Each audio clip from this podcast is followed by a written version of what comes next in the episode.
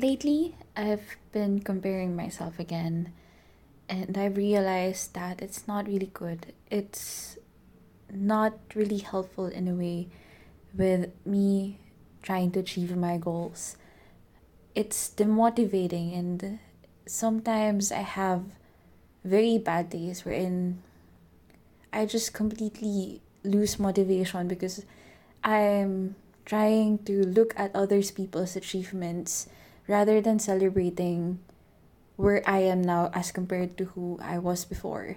And it's really really bad this kind of mentality of thinking people are in a much better place than we are now that where am I now compared to them it's not really healthy and so I've been trying to look back and I've been trying to get advice from my old self about what I should do in this kinds of situations. And I've I've read something. It reminded me of really celebrating my own achievements rather than rather than looking at other people and rather than trying to belittle myself.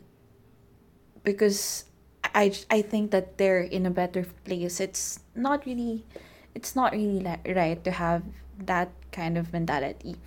So here it goes. Um i was browsing through my instagram story or instagram post and then i read this note from myself and it says more often than not we compare ourselves to others career family love life name it we feel like we are left behind in at least one of those aspects and social media doesn't help at all.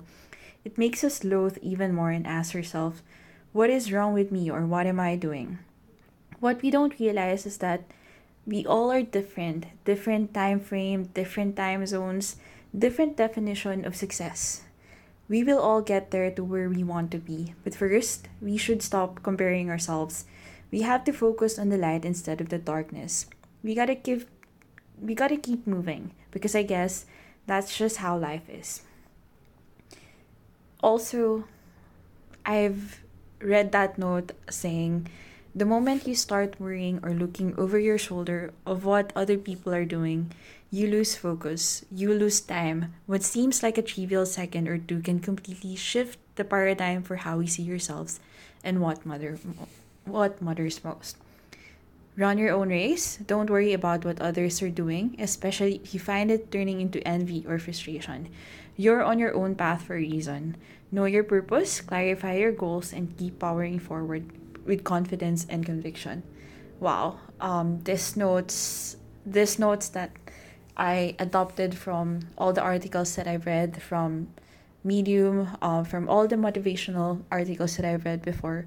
They're really helpful, and I hope that we all learned something from this, and we we in, we instead of comparing ourselves to others, we try to celebrate our own accomplishments and to keep pushing and to keep celebrating all those small wins.